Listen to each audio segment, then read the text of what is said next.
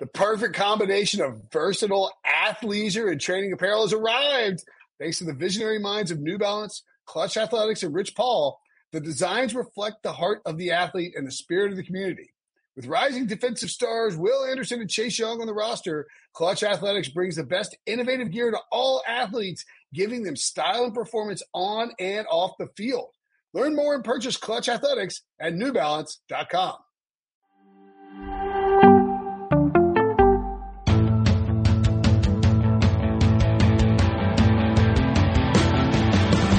What's up, everybody? Welcome to the Pick Six Podcast, CBS Sports Daily NFL Podcast. I'm Will Brinson. I'm your host, and it is Wednesday, April 28th. We are 1 day away from the 2021 NFL Draft, and it is time for some bold predictions about what will happen on Thursday evening and then beyond, but mostly for the first night. Make sure, and after each evening's festivities have wrapped up, to join us on YouTube for live reaction shows, youtube.com/pick6. You can follow us there. Subscribe to get an alert when we go live, and we will do that after the draft wraps up. When Ryan Wilson gets done with his on-site Cleveland video requirements, he will chat with me and John Breach about the draft. They join me now for some draft ball predictions. What's up, fellas?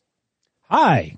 I'm in a great mood. I'm just saying that to overcompensate for this time of year, me being angry and short and us getting comments that I'm not being as polite as I should be. So I'm and Brinson, let's not count our chickens before our hatch. These the shows might not happen. We don't know if any of us are even going to be alive by Thursday night. So no, Thursday will be fine. Sunday is the problem, according to either way. We don't know.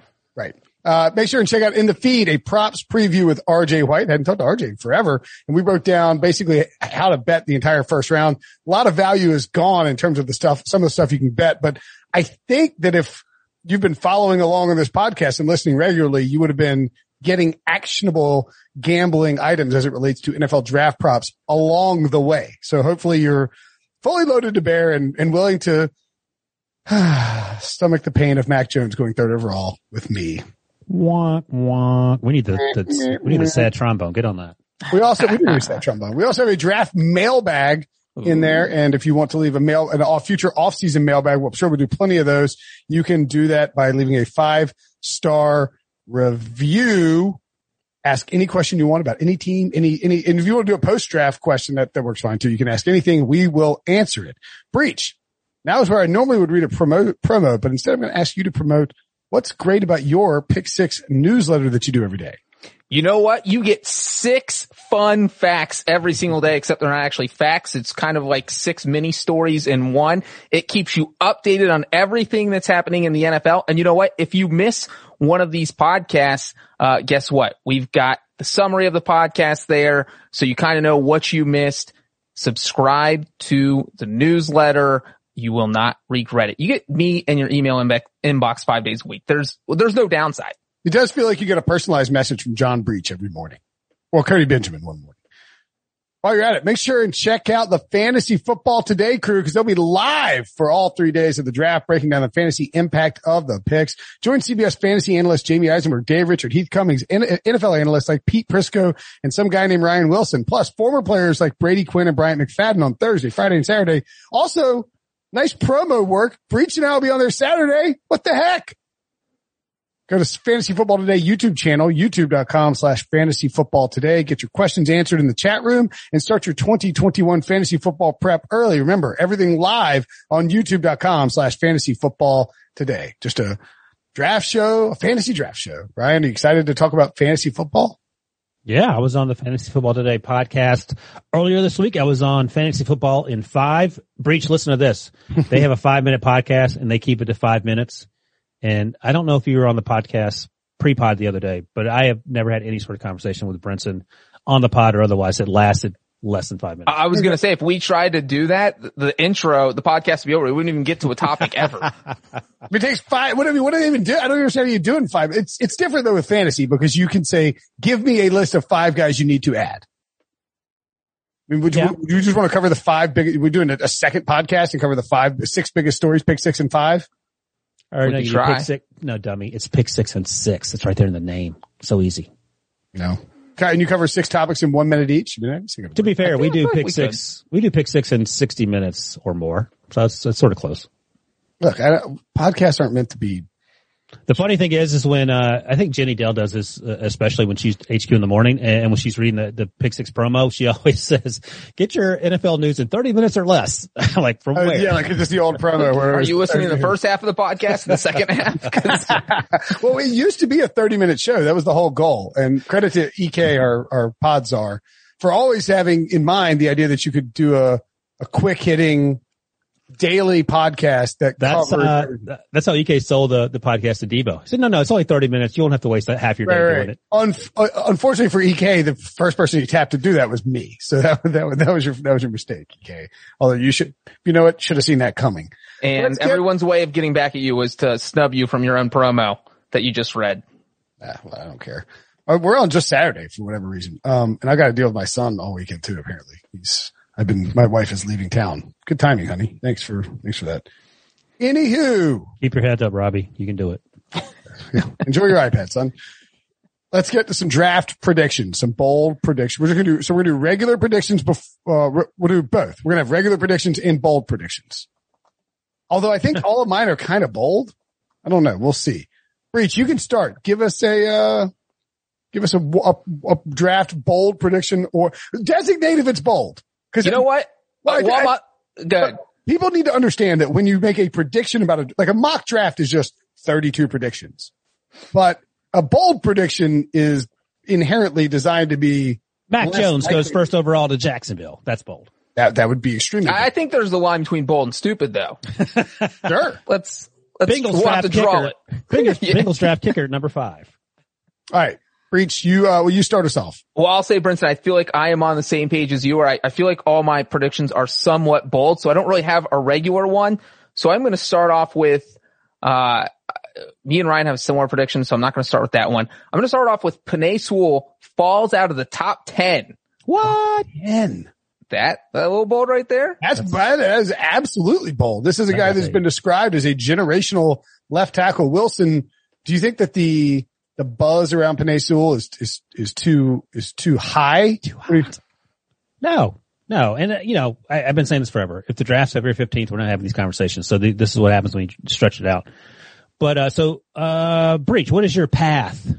All right. Here's my path. And before you give the path, by the way, his over under at William Hill currently under 5.5 plus 140, over 5.5 minus 170. So the expectation is that he will last to at least number 6. I like the over in that, but go ahead, Breach. Yes, I also like the over. Well, so the over-under is basically you're betting on whether you think the Bengals are going to take him, and I do not. I think the Bengals are going to go with Ja'Marr Chase. So let's say that happens. The Bengals take Chase. So now what happens to old Penei? Well, the Dolphins maybe take him at 6, but maybe they also want to get someone who can catch passes. So they could go receiver. They're no lock. And then also you have to consider there could be a couple quarterbacks left on the board. So if you have the Broncos take a quarterback, you have the Panthers take a quarterback, or maybe you have the Patriots try and trade up for a quarterback. So let's say 5 quarterbacks go in the top 10, which sounds crazy, but is at least plausible, would you say, Wilson? Maybe that should be the bold prediction. Let me write that down. So anyway, that's it right there. You have 5 quarterbacks. Then you get a couple guys like Ja'Marr Chase, your Jalen Waddles, your cornerbacks, guys that can go in the top 10. All of a sudden, Penei's still there at 11. So it's a somewhat bold prediction. I'm not completely sold on it, but I think there is a path for it to happen. So I was just going to point out that our friend of the pod, very good friend of the podcast, a man known as Wildcard, Adam Beasley. At Adam H. Beasley, who writes for the Miami Herald. Beasley's actually just a good friend in real life. Also a skeptic of Breach running that 45-minute marathon. Sure, like any reasonable human being. So on Tuesday, the Dolphins traded Ereck Flowers to Washington, former first-round pick who has not panned out for anybody. He's had a couple moments where he sort of bounced back, but generally hadn't panned out. Struggled as a tackle, kicked inside the guard, was a little better. Send him to Washington. And the tweet from Bees that is important here said that the Dolphins are indeed moving Robert Hunt to right guard, and Penei Sewell is a possibility at pick 6, source tells the Miami Herald. So, in other words, the logic would be the second round pick last year, I believe, Robert Hunt, now a guard. You have an open spot at tackle that you can draft. But this is my thing on this. And I tweeted out, and Dolphins fans got really mad. I think that's how you're backtracking too.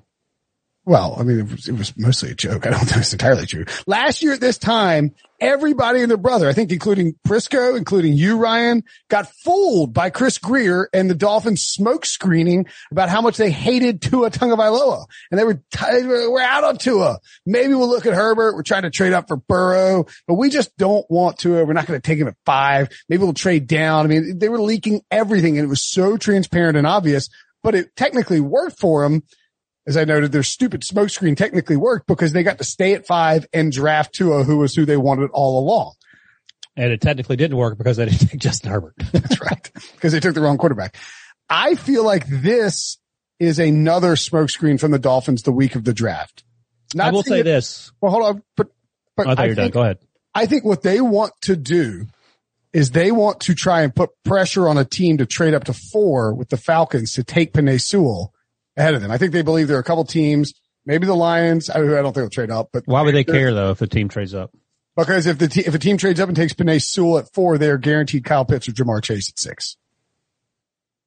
Because right now, they're either taking Penei Sewell or Jalen Waddle at 6. Well, and the other part of this, so I made my prediction before that trade went down this morning, but I still think it's possible, despite the trade, even though the Dolphins might be more open to taking Penei Sewell, unless Brinson's crazy smokescreen theory is plausible, which it is because it's draft season and every smokescreen crazy theory is plausible. The other part of this, though, him falling out of the top 10, is that there's a good chance that teams might like Rashawn Slater or even Christian Darrisaw better. I mean, we saw on Prisco's mock draft that he thought Christian Darrisaw was the best tackle in this draft and have him going the highest in the what your team should do mock draft. Right. So if one of those two guys or even both of them goes ahead of Penei Sewell, then, you know, he's almost certainly falling out of the top 10. And the other part of this is there have been multiple teams that have come out and said, you know what? We're a bit antsy on guys that didn't play last year. We've heard the Steelers say it. We've heard the Cowboys say it. I can't think of the other team off the top of my head, but there's been 3 or 4 teams that have said that openly. There's probably a few other teams that are thinking it privately. And, you know, offensive line is a position where you want to see what a guy did last year. Well, you don't have that with Penei Sewell. So there's just enough question marks that I could see him dropping out of the top 10. And by the way, Daniel Jeremiah has Rashawn Slater ranked higher than Penei Sewell. I don't. I like Penei better. And also, and DJ said that there are a lot of teams, or teams that he's spoken with, several teams at least, that also have Slater above Sewell. That's not surprising. It's not a lot. I've talked to folks who disagree, and they think that he's a guard. But whatever, either way. Adam Beasley, also, when you read what he wrote up in the Miami Herald about the trade with Ereck Flowers, he did say what he said in the tweet, and that this opens the door for Penei Sewell, but he also, Beasley does, thinks that it's still going to be someone like Jalen Waddle. So, to your smokescreen point. And what's interesting, I think, too, about this whole Penei Sewell thing and the discussion about him, I agree with you, I would take the over at 5.5. It seems like, I chatted up our buddy in front of the podcast, Paul Daner Jr.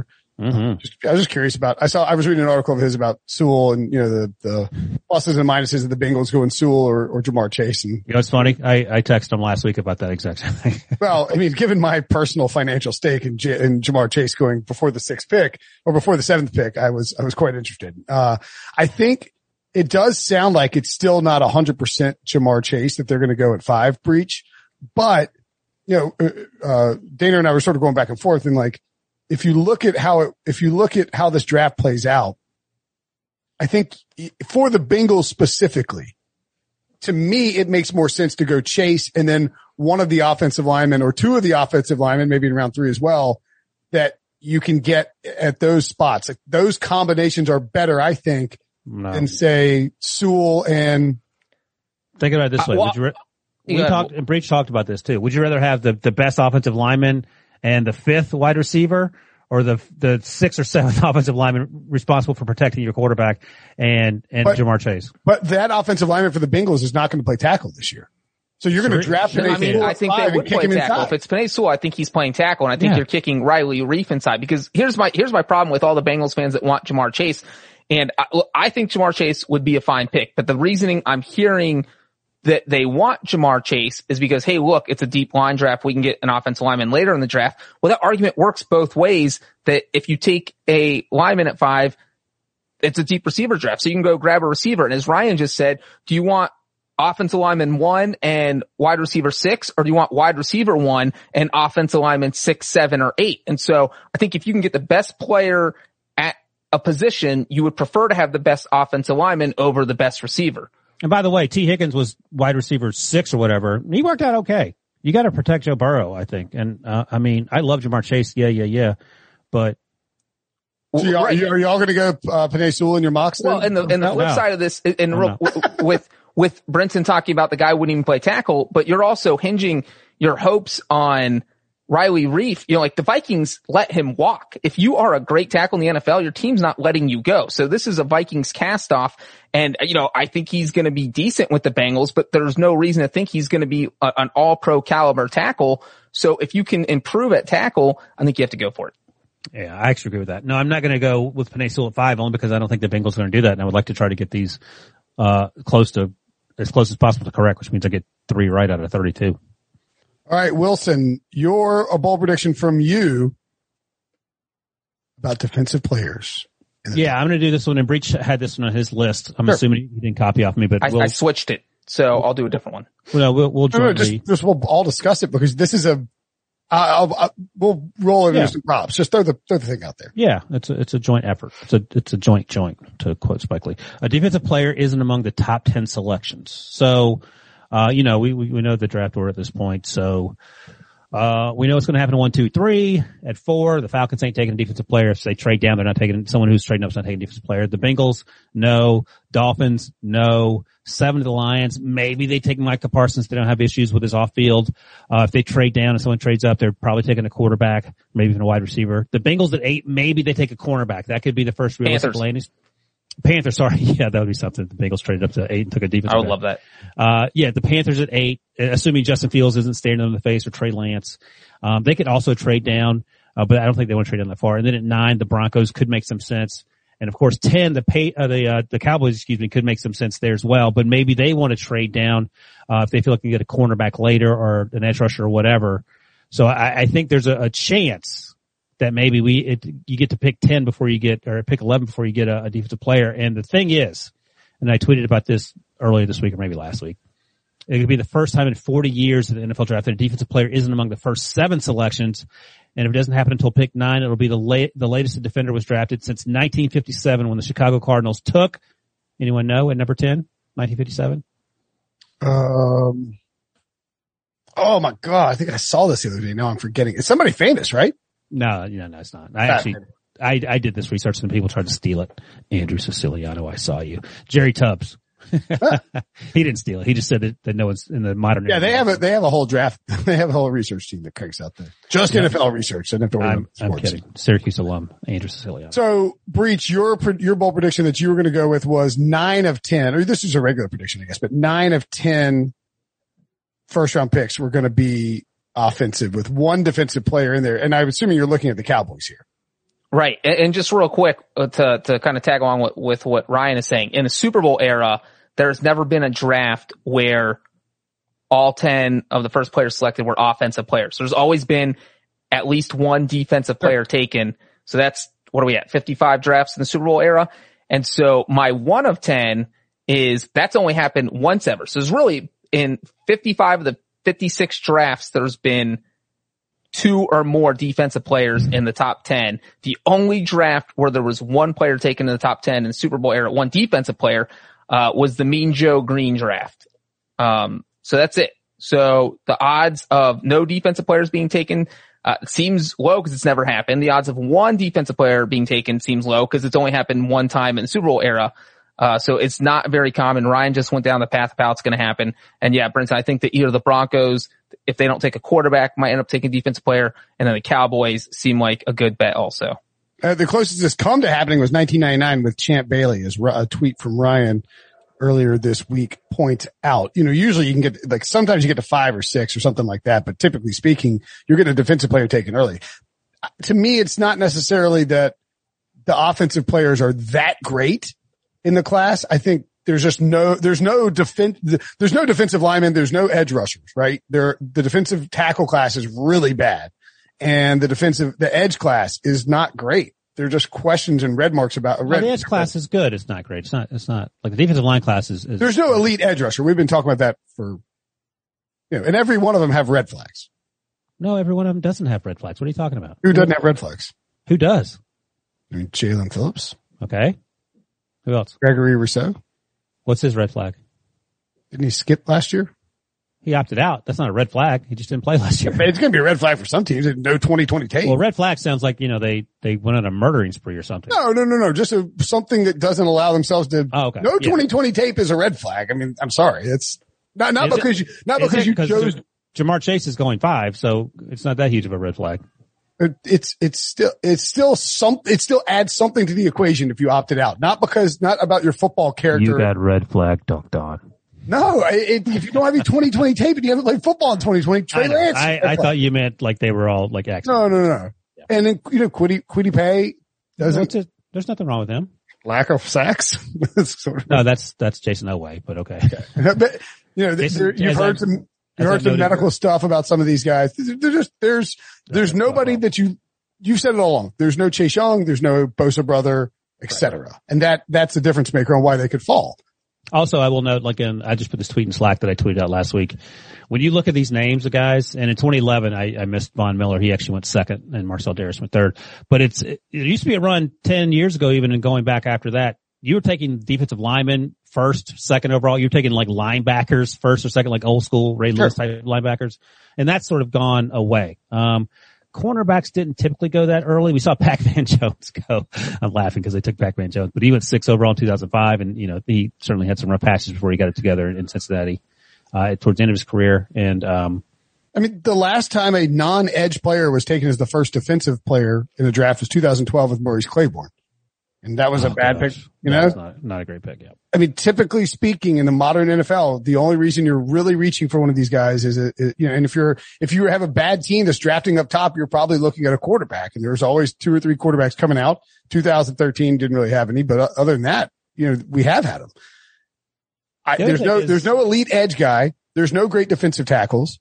And so a cornerback is not going to go in the top 5 in a class with Kyle Pitts, Ja'Marr Chase, et cetera, and some good offensive linemen. It's the economics of the draft. It's not some shift in philosophy about how teams would draft. Don't you agree? Yeah, no, that's right. Okay. So from a gambling perspective, the over-under currently at William Hill, this has moved up 1 player. It was at 17.5 early on in the process, and that got absolutely obliterated by people who love the over. The over-under for total offensive players taken in round 1 is 18.5, over or under. 18.5 for what again? I'm sorry. Total offensive players. Oh, Lord. Let me consult my latest mock draft and do the math real quick. Well, you're going to have Trevor Lawrence. You're going to have 4 quarterbacks taken, right? There's going to be a run on these edge guys that you're talking about and the cornerbacks in the second half of the round, though. Defensive tackles. No, I'm saying let's get to our floor of offensive players. Four quarterbacks are going in the first round. Yep. Five quarterbacks. Excuse me. Yeah. 5 quarterbacks are going in the first round. I think you can definitely say 3 wide receivers are going. That's 8. Kyle Pitts is 9. Penei Sewell and Rashawn Slater are 10 and 11. Christian Darrisaw, 12.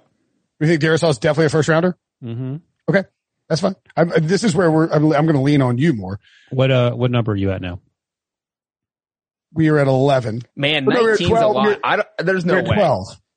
Elijah Vera Tucker. That's 13. I agree with that. All right. Where are we going now? So the question is, will we get to 5 wide receivers? I think we will. The over under receivers is 4.5 and it's minus 300 at this point.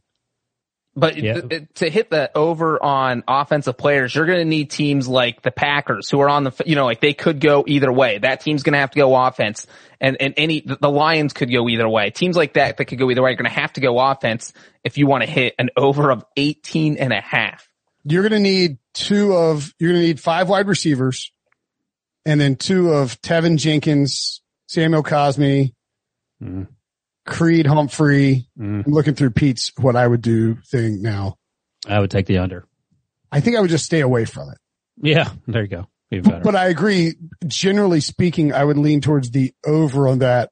It's easy to get to 18. It's a lot harder to get to 19. And you're right. These teams at the back end of the draft, you know, I don't think you can guarantee that the Ravens, you know, the Saints, Packers, Bills, Ravens, and Buccaneers are going to take an offensive player. You know, those teams feel like they could. The Ravens may not. I mean, the Ravens could take they could take an edge rusher, and then they could take a safety or something. The Bills could take a defensive player. I don't think it's a lock that they'll go offense. I know our guy Chris Rapazzo has been tweeting out he doesn't like the idea of the Bills taking a running back, which they've been rumored to do. But again, the media rumors at this point, who knows what those mean? JLC did report that the Ravens are actually taking calls about the 31st pick. So if they trade down, you would imagine a team would want to trade for an offensive player. But, you know, are you going to risk that? Going over 18.5, waiting for a team to trade down to help you get over? Also, the question is how many running backs get taken? 1.5.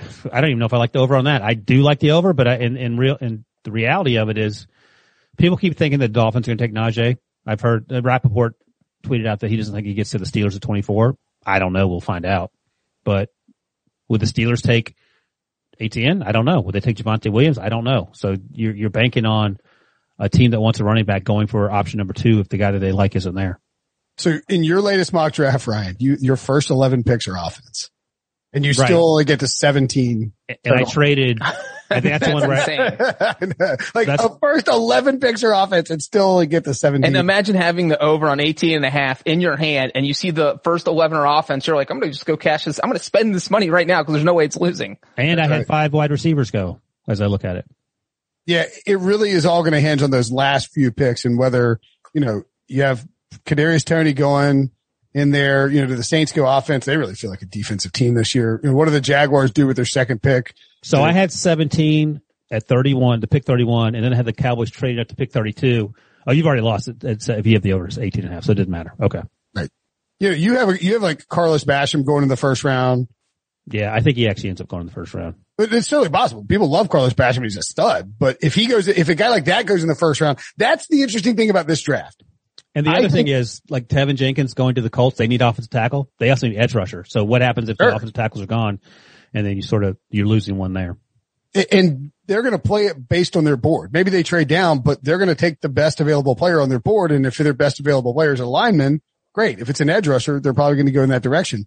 To me, it's fascinating to look at this draft because I think once you get to 13. What about 17.5? Would you take there? Would you take the over on 17? I would take the over at 17.5.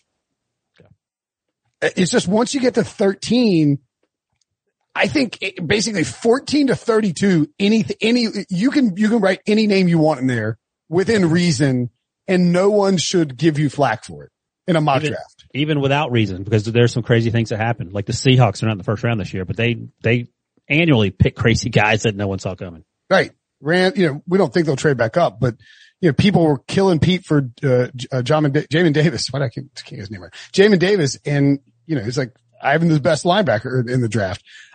I don't think Aleem McNeil will go in the first round, but his number's getting steamed, and I think he's a really good player. So you never know anything. Pro day, and Pete has 6 quarterbacks going in the first round. You were at his pro day? No, Aleem had his pro day yesterday. He had another one yesterday. Okay, I didn't realize that. Should have walked over there. Too busy reading those tweets. Oh, we didn't talk about your terrible tweets from years past. That's right. A couple more draft related things. Defensive players over under 13.5 defensive players. Well, 18. What do I have? 17. So 17. That's 22. No, that's 30. Sorry. So yeah, I got more than 13. So they over 13. You have 15 defensive. Yeah. I would probably feel more comfortable going over 13.5 defensive players than over 18.5 offensive players. Well, it's because if you just get one in the top 10, maybe 2, then you're feeling fantastic about yourself because it's almost a look. You could get 2. The Panthers, the Broncos, the Cowboys could all, 2 of those 3 could go defense. So I actually think there's some decent odds out there right now on those particular players. The Cowboys are -225 to take a cornerback at William Hill. I like, and I bet it on my local at 6 to 1 or something like that. It's +450 on William Hill. Offensive lineman first round for the Cowboys. Ooh. The cornerbacks that Byron Jones worked out, but he left. He never signed a second contract. and Maurice Claiborne, who they took at 6, was a disaster. Whereas they have really been able to identify high quality offensive line prospects in the first round. And that offensive line is not full of spring chickens. So plus 450, I like better than plus 450 Javonte Williams, the first running back off the board. Agreed. I think that makes a lot more sense for the, even at 10, it makes some sense. Now, so here's what has to happen. I think the Broncos, and the Panthers have to take a cornerback at 8 and 9, at 7 and 8. Well, now there's also the possibility, I really think, and we can get into this is one, I'll go with my first bold prediction here, or my first prediction. The Chargers trade up for Penei Sewell, which flies in the face of y'all's. But I think that Lions at number 7, if we get quarterback, let's assume we get 3 quarterbacks, Kyle Pitts, Ja'Marr Chase, and Jalen Waddle 6 to the Dolphins. That's how I think the first 6 picks are going to go. If that happens, the Lions will have, with the Panthers sitting at 8, knowing the Panthers, how bad the Panthers want an offensive tackle, I think the Lions phone will be blowing up with the Chargers and maybe the Cowboys calling to come up there and get Penei Sewell. Or maybe they love Rashawn Slater because they know what the Panthers might do at 8. God, I think the Cowboys trade up, that would be idiotic. But go ahead. When you're just jumping from 10 to 8, 10 to 7, I mean, and you're grabbing Penei Sewell to be sort of the anchor, because Tyron Smith is not exactly young. What do you have to give up, a second round pick or something? That's a lot for a team that's defense is straight up dog do. Sure. I think more than likely the Cowboys sit where they are, but it wouldn't be shocking if, let's say, the Chargers trade up and get Penei Sewell at 7, which is what I'm going to have in my mock draft, because I believe Tom Telesco loves the idea of reuniting Penei Sewell with Justin Herbert. And you can do that for a second and third round pick. You go from 12 to 7. A little expensive, but you're not giving up a future first or anything. Hey, they gave up whatever they gave last year to come back in and get Kenneth Murray, so they're willing to do that. Right. So that's what I think could happen. The Chargers reunite him. They've been aggressive about attacking guys that they have high on their big board for a long time, Herbert. And if you look at the Chargers depth chart, do you remember last year when we were talking about this and looking at their depth chart and saying there's no way that this team is going to go into, they had Tyrod Taylor, Easton Stick on their depth chart coming out of free agency. It was like, this is so obvious that they're trying to make us think they want to take a quarterback when that's not what they want to do. But they did indeed want to take a quarterback, and they did indeed take Justin Herbert. And that quarterback, who does he want the team to draft? Penei Sewell. So look at their left tackle spot. They have Trey Pipkins, a 2019 third round pick. That's it. They have a gaping hole at left tackle that would be perfect for Penei Sewell to fill. And there's a decent chance that he'll be there at 7. I like this prediction, even though I'm predicting Sewell to not be in the top 10, but that would be because he's not going to fall below the Chargers, who have the pick at 13. But if you're the Chargers, you see him drop to 8 or 9 or even 7, I guess. I don't know if they're going to want to trade up that high. Then I think you pull the trigger here, because they did everything they could to beef up their offensive line. They had Corey Winsley. They added a guard from the Steelers. They have 2 new starters. And like you said, Brinson, that gaping hole at left tackle, Penei Sewell played with Justin Herbert for 2 years at Oregon. So, when you're lobbying for your team to draft a left tackle, it's because, hey, I know this guy's good. I've seen him play. This isn't like watching film. It's like this guy protected my blind side for 2 years. And the other thing is, Chargers aren't shy about trading up. We saw them do it last year with the Patriots. They were, after they drafted Herbert, they had no first round picks left, and then they traded 2 picks to move back into the first round, I think 23rd overall. And then we saw them do it, I think, in 2015 with Melvin Gordon. Melvin Gordon, yep. In a news I broke, remember, guys, 2015? They traded with the 49ers. They were in the 17th spot and moved up to 15th to take Gordon. By the way, is this Caleb Farley? What are you dancing about? Oh, no. I was going to say shout out to Paramount Soccer Plus. Goal. If you're not watching soccer on Paramount Plus, the Champions League, Christian Pulisic just scored, baby. Oh, I got the under in that game. Poop. So it was a great goal. Anyway, that's guys, of course they're not watching this. This is tomorrow, and the game was yesterday to people listening. Well, it was today when you wouldn't stop talking about the Chargers. I was trying to get my word in edgewise, but you kept talking. So. It's 15 minutes into the game they've already scored. That's trouble for me.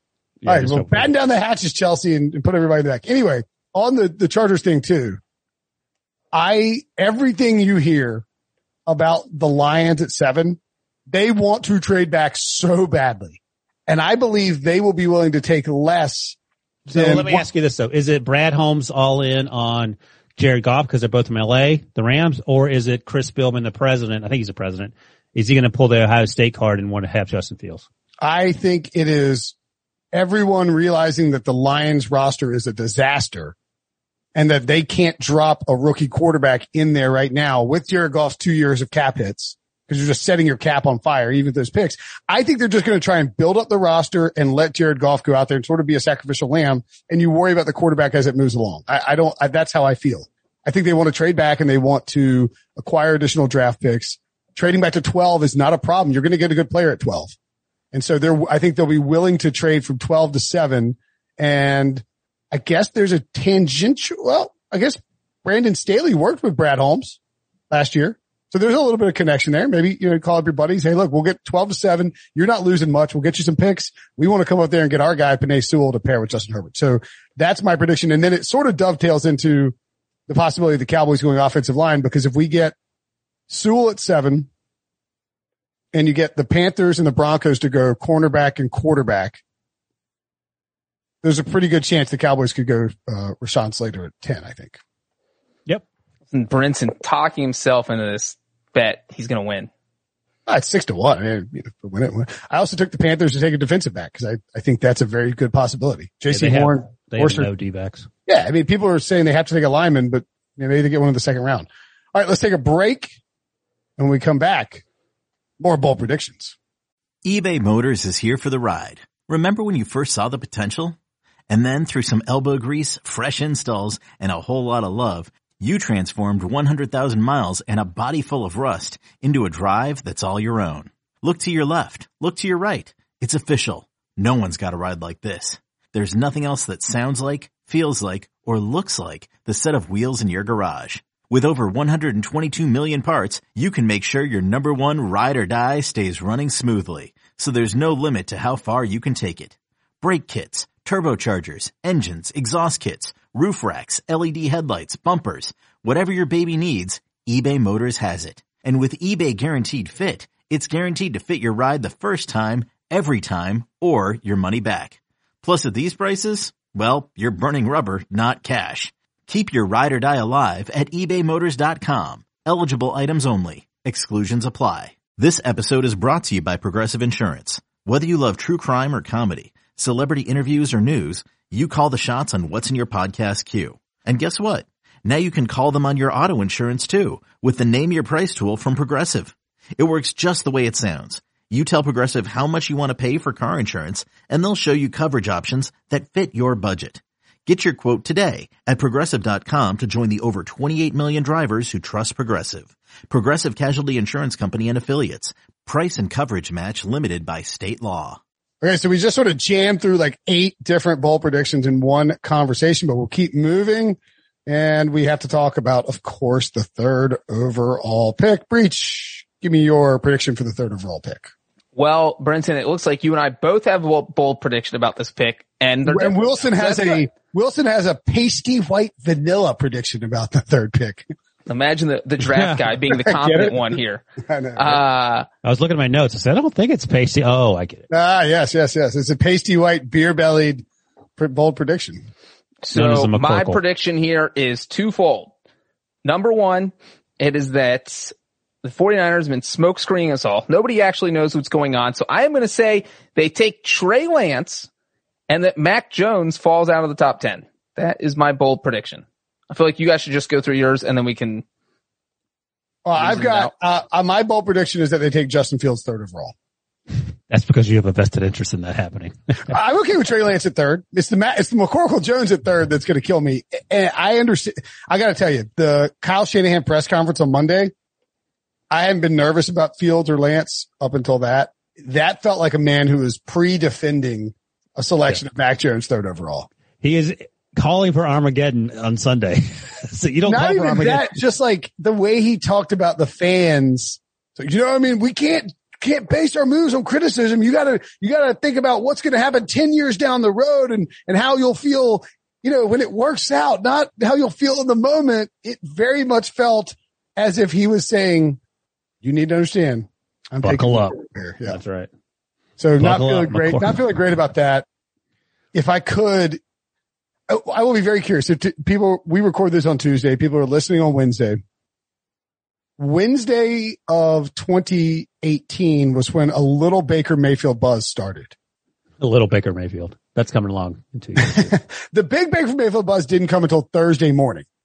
So I'm curious to see what comes out Wednesday afternoon and Thursday evening as it relates to the 49ers buzz, because everybody says all they're hearing is Mac Jones, but man, these guys are tight-lipped and no one can get any information out of them. So, you know, it kind of flies in the face. It juxtaposes each other. I'm going to go with Fields because I've been saying it for a long time that Fields would be the guy.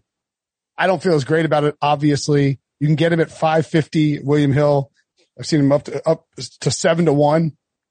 It's, if you are interested in betting on that third pick and want to take, you know, you can't take Mac Jones now because it's -350, but monitor the news. And if you see credible information coming out, and, you know, follow our Twitter account and we'll send out notes about it, but it would be worth taking a stab at Trey Lance at 3-1 or Justin Fields at 5.5-1. If draft day or draft eve buzz builds that the 49ers are going in one of those directions. What is Trey Lance at third overall? +275. +275. Oh, there you go. All right. My bold prediction is Jamin Davis, Pete's guy, is the first linebacker off the board. I think we've talked about it in the past, but it's +1,000. And that to me feels very real because Micah Parsons, the Penn State linebacker, could fall because of maturity concerns. Jeremiah Usuakoromoa plays sort of a safety linebacker hybrid. So who knows if he goes early or late. Zaven Collins is up to 270 now. Is he an edge rusher, which he didn't do much of in college, hardly none at all, or an off-ball linebacker? And Jamin Collins, who's sort of getting the late media buzz, maybe ends up going in the middle of the first round. If that happens, I don't care if I lose every single other one of my draft bets because I got Jamin Davis at 65-1. Did Prisco talk you into that, like Wilson was saying? Because just real quick, Prisco's mock, he has Jamin Davis in the top 10. Now that's nice overall to the Broncos, and that's the first linebacker, first defense player. But that's his. What should they do? He loves Jamin Davis. Yeah, he said that's not his what he thinks will happen. He has another coming out Thursday, I think. Yeah, that's his what he thinks what team should do. Right. So he's high on Jamin Davis. Like he has Fields going second instead of Zach Wilson. I have in my final mock draft, which comes out Thursday morning, I have Jamin Davis going. Preview. Not so high. I have him going 26 to the Browns just because of the way that things fell. You have him 19th right now, so you're dropping him 7 spots. The only reason I had him going 19th last in the 3-round mock draft, so I could send Micah Parsons to the Browns to torpedo Josh Edwards' Browns team. That was my plan from the inside. Sounds vindictive. Is that how these you guys know all about being vindictive? Guys? You know how about being vindictive in the AFC North breach? I don't think the Panthers would take Davis at 8. I think the Broncos would at least consider it. Yeah, I wouldn't rule out the Cowboys for him at 10. And Sean Lee just announced his retirement. Sean Lee just retired. Leighton Vander Esch has been dealing with neck injuries really ever since his second year. He might only have 1 year left on his deal, maybe. I think they're already regretting the Jalen Smith contract. I don't think it's insane to suggest that the Cowboys could take Jamin Davis at 10. Which is why I think they shouldn't trade up because they need all those picks. And then there's some other landing spots in there. The Raiders are reportedly like him, although they also like Collins. The Cardinals could be a landing spot for Jamin Davis potentially. Washington at 19. First linebacker taken, you're going to have to dodge 2 or 3, you know, shots there. But Micah Parsons could 9, and it could be out the window immediately. Who knows? We'll see. Right. But if Jamin Davis is the first linebacker taken, and you're right, I will be shredding my pants on Thursday evening. 65-1. Can I ask how much you put down? Sure. You can tell me or not? Oh, it's more than it has. There's 3 figures by it. 3-digit? Oh my gosh. Yes, it would be quite the payday. It just left it up there. It was stale. I just kept adding $10 to it every day until finally just over 100. There you go. All right. Good luck. Yeah. Hope it hits. We'll see. All right. Breach. I know what I'll go with 1. I'm going to say this is pretty bold, I think. 3 running backs go in the first round. Is that bolder than my 2 running backs in the first round? Dude, you had 2 running backs in the first round. Yeah. All right. That is bold. Brinson is here trying to outbold Wilson. Mine is 4 running backs will go in the first round. It's really more of a discussion, I think, Wilson, about before you go on, I did some research because I had to write this for CBS Sports on Wednesday, and let me give you some fun facts, as Breach likes to say. The running back part, where is it? There it is. So, from 2011 to 2020, those 10 drafts, how many times do you think more than one running back went in round one? 2011 to 2020? Those 10 drafts. So Breach, I'm going to say four. So good guess. So only four times did you have multiple running backs. And in two of those years, no running backs were drafted at all. So between 2000 and 2009, excuse me, how many times do you think at least two running backs went in the first round? All of them. Every single year. Are you cheating, Breach, or are you new? No, it's just my guess. The way the positions changed. Yeah. So I three is extremely bold. Three actually went in 2018 when we had Saquon, Rashad Penny, and Sonny Michel, and we had two go. I think you're. Oh yeah. I'm sorry. Yeah. But. Yeah, so who went the year before that, and that was a total shock, though. The 2018 one was a shock. Like we talked about that yesterday, right? Because Penny and then Michelle, no one thought three running backs were getting taken that year. Last year we thought there would be one, but we didn't think it would be Clyde Edwards-Helaire. So anyway, you have three going. I want to hear how this plays out. Well, and in 2012 you had Trent Richardson, Doug Martin, and David Wilson. David Wilson, that's right. Look, again, it's a really bold prediction. I do think I would take the over 1.5 plus money because it was juiced to the under before. Now, on my site, William Hill doesn't have a running back prop right now. On my site, it is over under half a running back, but the over is -263. Because I think we all believe one of these teams is going to take Najee Harris or Travis Etienne, right? Yeah, one of them. But it's two of them going to take, or three of them going to take the three total. That's the thing. I think Javonte Williams can sneak into the first round. He can, but then he could easily be an early second round pick. It wouldn't be shocking. I'm asking for the three teams that are going to take these. That's what I want to know. Who are the three teams? The Dolphins, the Steelers, and the Bills. But a lot. So what's the percentage chance at all three of them? Is it higher than 15%? Well, Real Madrid has already tied it up. Good thing I took the under. Fun. Probably not. I would say it's like 10%, but I mean, it's at least within the realm of reason for a bold prediction. Yeah, no, that's right. I'm just trying to. Just get a gauge on the numbers. I think two is, I mean, the over-under is probably 1.5, and it's heavily juiced to the under. It has to be 1.5. Total running backs drafted. The over 1.5, I'm on BetMGM, is +150. There you go. I would rather take the +150 over 1.5.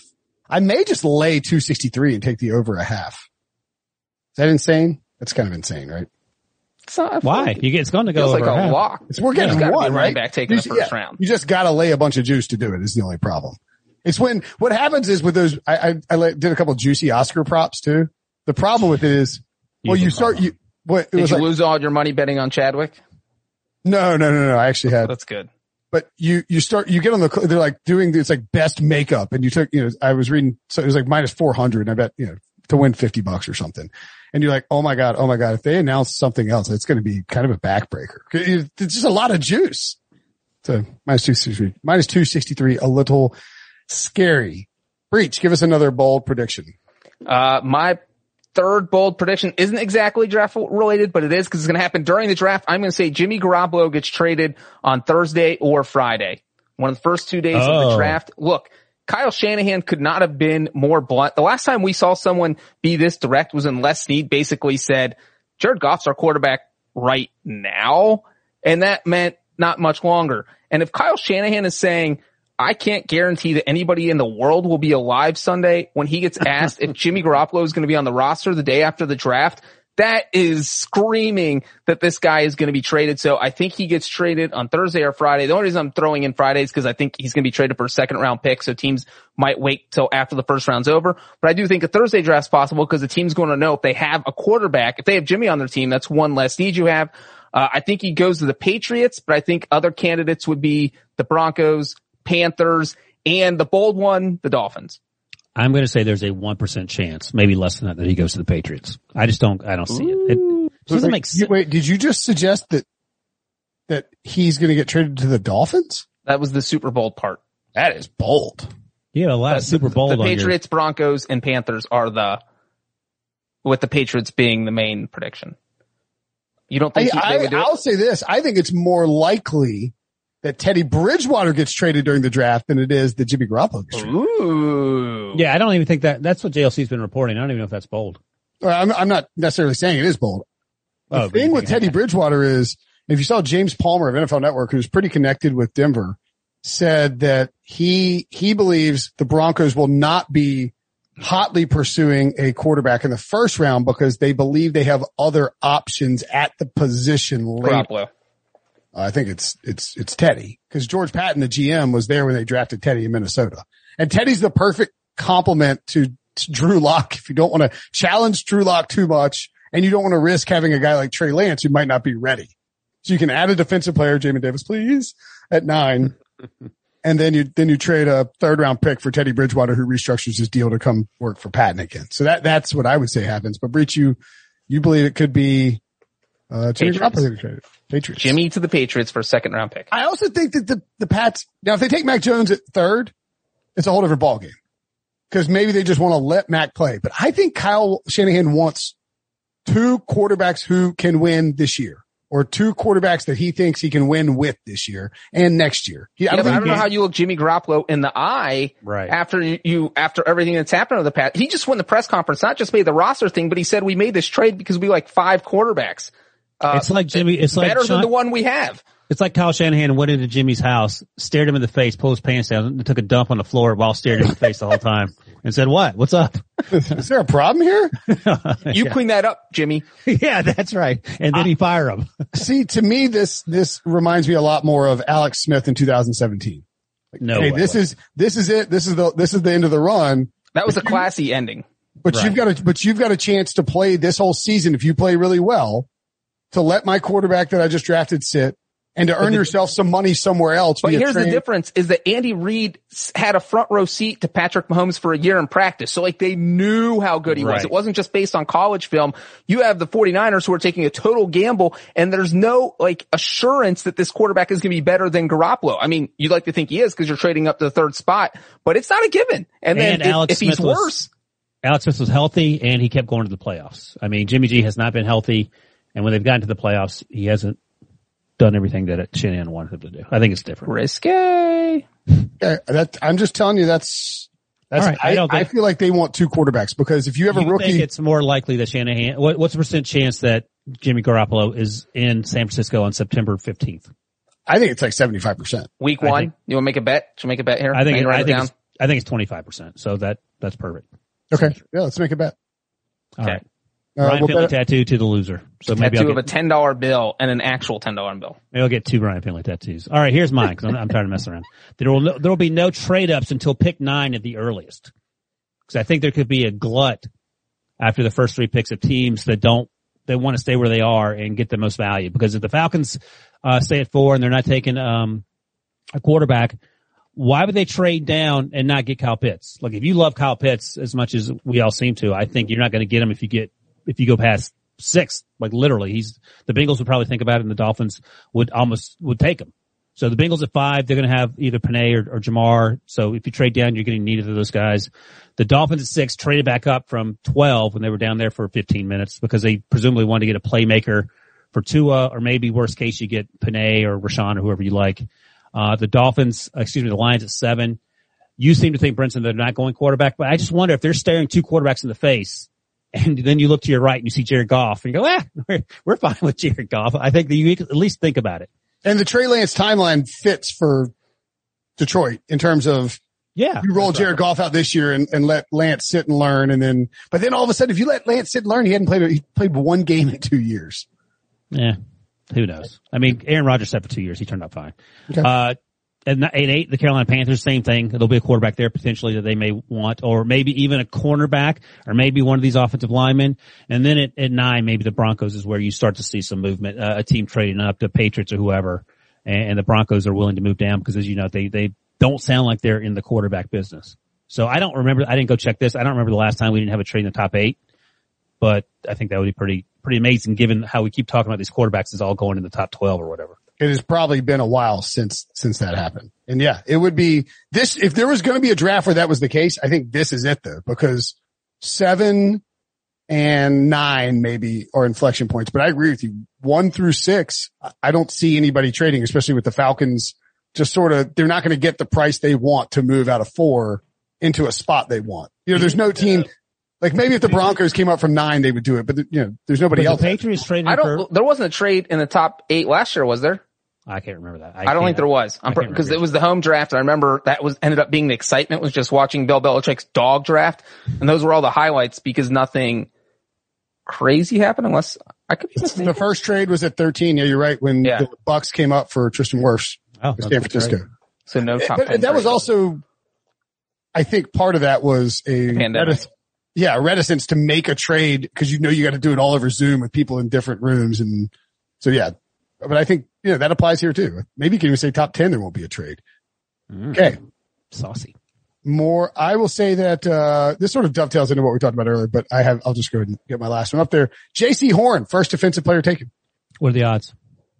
It is plus four. No, I had it right there. Plus 450. No, it's gotta be better than that, doesn't it?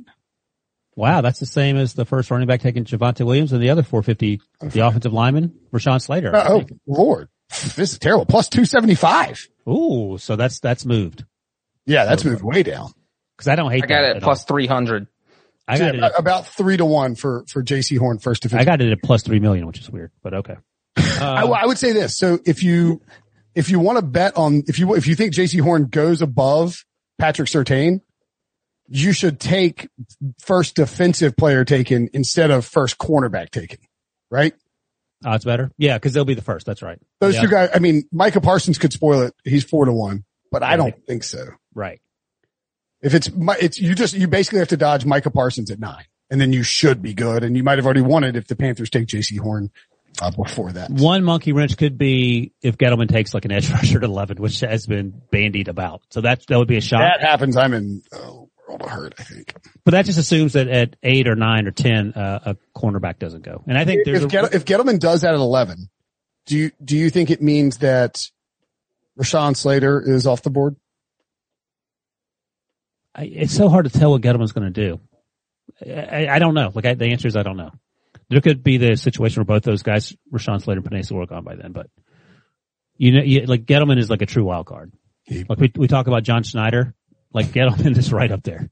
He thinks outside the box, but not like the way normal people do. Right, but he's like in another box, so he's still inside the box, but outside the box. Right. So I bet on Giants first pick offensive lineman, almost six and plus 622.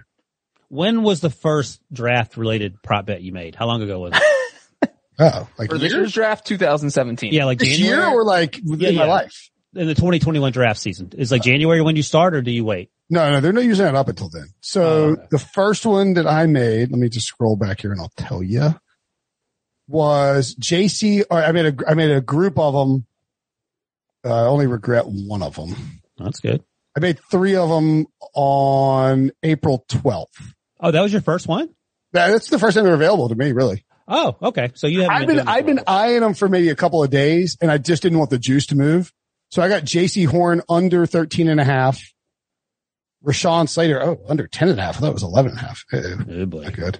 Yep. And then I took over 5.5 quarterbacks at plus 350, which I regret.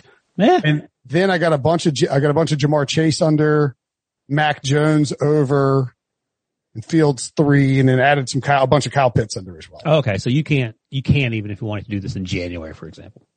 Some places will offer it, but usually no. Usually it starts after free agency, once you know the full draft order and all that. All right. 5 minutes. Let's go. 5 minutes. What can we do in 5 minutes? Well, we're almost done. You don't need to be a jerk about it. My bowl predictions are toast. Speaking of my over 5.5 quarterbacks, wait. There you go. What's your bowl prediction, Wilson? 6 quarterbacks in Pete Prisco voice go in round 1. We know the big 5. I just wonder if there's going to be some team that maybe the Buccaneers at 32, I think Pete Prisco had them taking a quarterback in his, what I would do mock draft, Davis Mills, who is not my number 6 quarterback. Kellen Mond is. I wouldn't take either Kellen Mond nor Davis Mills in round 1, but that doesn't mean some team won't. So whether a team at the bottom of the first round thinks about doing it like the Saints or the Buccaneers, or whether a team trades up like the Bears or Washington football team back into the bottom of first round, we just talked about Jason Lockefort saying the Ravens want to trade down. So maybe a team wants to trade up for a quarterback just to get that fifth-year option. Again, I wouldn't do it for either of these quarterbacks. But, the other side of the argument is you can go look at the first round quarterbacks that have been taken the last 10, 15 years or whatever. And invariably you'll find out that half of them sucked. So, if you like a quarterback, take them. At the end of the day, you can never have enough quarterbacks to sort of parrot what Kyle Shanahan was trying to tell Jimmy Garoppolo when he broke up with him. But yeah, so six quarterbacks go in round one. What are the odds on that? Plus 425. For five and a half. It's actually gone way up since I bet on it, which is always fun. And you know what? It's not that crazy to think because it only takes one team to want to trade up, back up into the round. You know, like the Packers taking Jordan Love last year. You have a surprise, or the Ravens when they traded back up, take Lamar Jackson with the final pick of the first round. We saw Paxton Lynch out of nowhere get 26th overall. So once you get past that 25th spot, there's usually a random team that comes in and takes a quarterback because they want the fifth-year option. You don't want to take the guy in the second round because they only get a four-year contract, because if he pans out, boom, you got him under contract for 5 years. So I don't think it would be crazy to see that, you know, like Teddy Bridgewater's another one, like Lamar, who was taken with the final pick in the first round. The under on this, by the way, is minus 714. Yeah. Traditionally speaking, this doesn't happen. You don't have... You have like Jordan Love was a surprise in that the Packers took him there and that he was. Yeah, but Breach just mentioned Teddy B and Lamar, sure. So it has happened. But all the guys that we're sort of mentioning there were bandied about as first round picks. Yeah, that's right. Now, that's Mills, the only problem is like Davis Mills, you know, or I don't Davis know that, Love, maybe a Davis Love, or you know, Kellen Mond. That's right. They have not. Yeah, I mean, I would trade that bet back in if I could do it over again. But you know, you get the 5th year option. And to the same point with the running backs that we talked about going to the first round, I think there's a chance that some of these teams look at this and say, man, there's not a lot of safety out there, you know, or the Bears are out. They miss out on all the quarterbacks. And so they trade down and take Davis Mills in the first round. That's not crazy either. Yeah, no, that's right. I was talking about the Bears trading back up in the middle round too, but they could trade down from 20 for sure. Cause they need cornerbacks. They need offensive tackles and all those could be gone. Like, yeah, we'll move down to 30. With the Bills, so they can trade up and get Travis Etienne or whatever, and we'll take Davis Mills. All right, Breach, you got one more. Naturally, it involves a trade, not involving the draft. It involves a trade because we've been talking about trades all week. Julio Jones gets traded to the Titans. Maybe it happens in the draft, but probably not because it has to be a June 1st trade. But I love it because you know who the coach of the Falcons is? Arthur Smith. You know where he came from? Tennessee. FedEx, you know who needs a weapon right now because they just lost Jonnu Smith? The Tennessee Titans. Boom. Arthur's going to call up for Abel, say, hey, look, you want Julio? Give us a decent offer. We'll make it happen. The Titans need weapons. They have a small Super Bowl window. They're in it right now. They need someone to replace Jonnu Smith. Obviously, it doesn't have to be tight end. You just need someone who can catch the ball and help A.J. Brown out there so that he's not the only receiver. I think it would be a good fit. So that is the total lack of cap space a concern for you? I mean, you figure that out. That's you restructure contracts. You have Ryan Tannehill. You figure that out. No, I mean, you can restructure contracts. We've seen it happen all the time. You talk to Ryan Tannehill. He's got the biggest contract on the team. There's a lot of things you can do with a lot of different players. Maybe you tell Julio Jones, you sign here, we'll restructure so that your $15 million cap. It's only $15 million. So that's not huge for June 1, right? Right. So it's doable. Wait, is that how that works? Breach is just making it up. No, I'm pretty sure his cap hit would be 15 point. Maybe it's his salary. It's his base salary. It's all the team would have to pay for. Mr. Breach, we're going to need you to tender your resignation. I don't know. I don't know if that, I don't know how that works actually. So the Falcons will save $15 million in cap space after June 1st. If he's traded after June 1st, but I think that you would still have a $23 million cap hit for Julio, and his contract is fully guaranteed, I think. Isn't it? Well, you only have to pay because part of the $23 million cap hit is his signing bonus, which the Titans or whoever gets him would not have to worry about. So at max, I understand $15.3 million cap hit for the Titans. Right. For the team that's acquiring him. That's right. That's right. Okay. So it's technically doable. Potentially. All right. Great show, guys. Ryan's got to go do something, I guess. Is it a podcast with? Oh yeah, is it a podcast with another CBS NFL editor who doesn't? It's just a little something called CBS Sports HQ with our guy Pete Prisco. We're going to do our final mock draft show from 4 to 5. So nice. If you don't see it live, you can go see it on YouTube/CBS Sports HQ. All right, go check that out. And that's it for the bold prediction show. We will be back tomorrow with burning questions. And tomorrow, by the way, NFL Draft Day. It's here. Welcome to Cleveland, Wilson. See you guys later. Yeah, I'll be driving to Cleveland, so send me tweets of where I should go. There's nowhere to go. You got to eat in Akron. Done.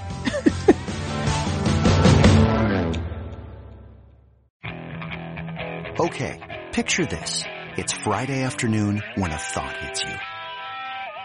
I can waste another weekend doing the same old whatever, or I can conquer it. I can hop into my all-new Hyundai Santa Fe and hit the road. Any road. The steeper, the better. Because my all-new Santa Fe is available with H-Track all-wheel drive, so I can hit the trail without a worry in the world. Heck, with 3 rows and best-in-class rear cargo space, I can pack the whole family in with all our gear.